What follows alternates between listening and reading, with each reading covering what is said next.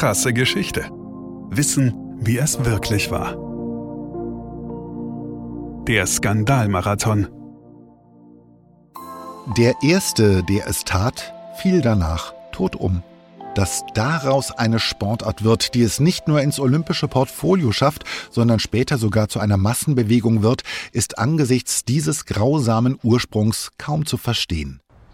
Plutarch sponn die Legende, dass im Jahre 490 vor unserer Zeitrechnung der Laufboote Pheidippides, die rund 40 Kilometer nach Athen lief, um den Sieg über die Perser in der Schlacht von Marathon zu verkünden. Dort angekommen mit letzter Kraft, Nini Kikamen, wir haben gesiegt, hervorstieß, um anschließend mausetot zusammenzubrechen. Die Olympischen Spiele von 1904 in St. Louis, Missouri zählen zu den skurrilsten der Geschichte. Als Nebenveranstaltung zur gleichzeitig stattfindenden Weltausstellung geraten viele Wettkämpfe zur Farce. Beim 400-Meter-Lauf werden Frühstarter mit Strafyards sanktioniert, müssen also beim Neustart von weiter hinten loslaufen.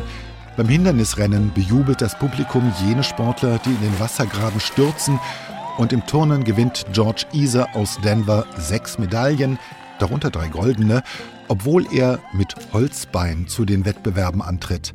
Bei einer rassistischen Völkerschau lässt man vermeintlich primitive Urvölker gegeneinander antreten in absurden Disziplinen wie eingeölte Stangen erklimmen oder Schlammschleudern.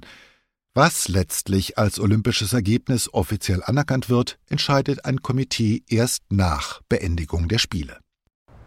Zum wohl absurdesten Wettkampf jedoch wird der olympische Marathonlauf. Damals noch über genau 40 Kilometer. Die Festlegung auf 42,195 Kilometer kam erst 1924. Das Rennen ist so skandalös, dass anschließend sogar überlegt wird, die Disziplin aus dem olympischen Programm zu streichen. 32 Starter quälen sich über eine Zentimeter tief mit Staub bedeckte, unbefestigte Strecke mit zahlreichen, teils erheblichen Steigungen, gespickt mit Steinen und unzureichend abgesperrt, sodass die Läufer ständig Verkehr, Straßenbahnen und Passanten ausweichen müssen. Die Temperaturen liegen an diesem Nachmittag bei 33 Grad Celsius. Auf der ganzen Strecke gibt es nur eine Versorgungsstation mit Wasser, weil der Organisator quasi als naturwissenschaftlichen Beifang die Auswirkung von Dehydrierung erforschen will. Auch das Starterfeld ist reichlich bunt. Der Amerikaner Fred Lords ist Maurer und hat nur nachts trainiert, da er tagsüber am Bau arbeitete. Zwei Südafrikaner machen nur zufällig mit. Sie sind eigentlich wegen der Weltausstellung in der Stadt, haben sich aber einfach mal zum Start begeben, weil sie sich überlegt hatten, dass es ganz lustig werden könne. Sie sind barfuß. Die griechische Mannschaft besteht aus zehn Läufern, von denen aber noch kein einziger je über die volle Distanz gelaufen war. Der kubanische Postbote Felix Carvajal hat bei der Anreise sein gesamtes Geld beim Glücksspiel verloren, musste zum Austragungsort trampen und startet nun in Anzug und Straßenschuhen.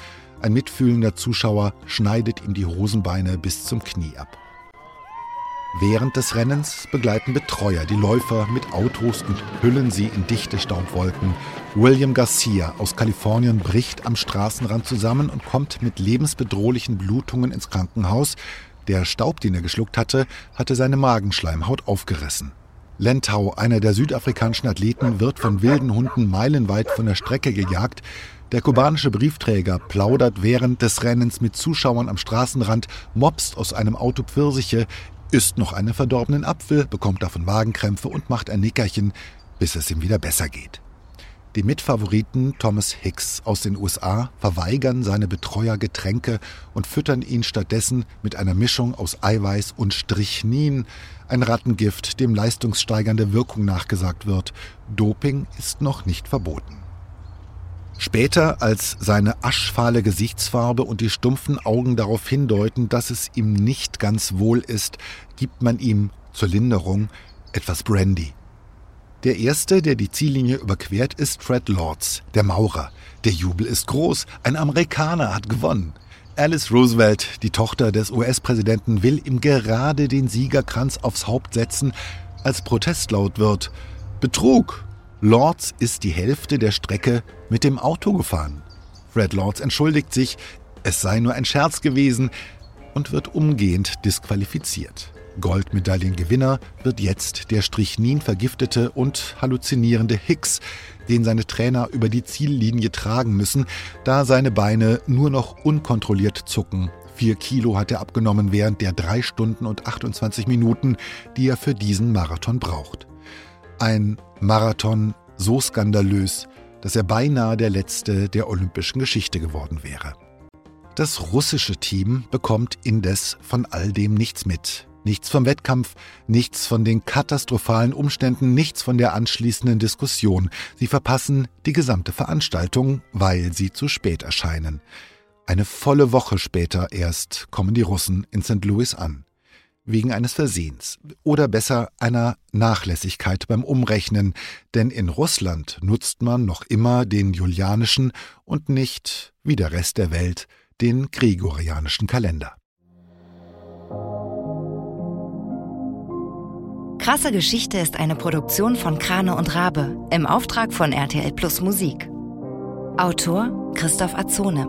Gesprochen von Christoph Azone. Produktion, Redaktion und Regie Christoph Azone, Denise Köppen, Katrin Rath, Ina Wagler, Sabrina Gottschild-Vetter und Markus Krane. Ton und Schnitt Benjamin Sammer, Lukas Wieland, Jean Leclerc, Axel Rabe und Markus Krane. Falls es euch gefallen hat und ihr keine weiteren Folgen verpassen wollt, freuen wir uns, wenn ihr diesen Podcast abonniert und weiterempfehlt. Danke fürs Zuhören, bis zum nächsten Mal.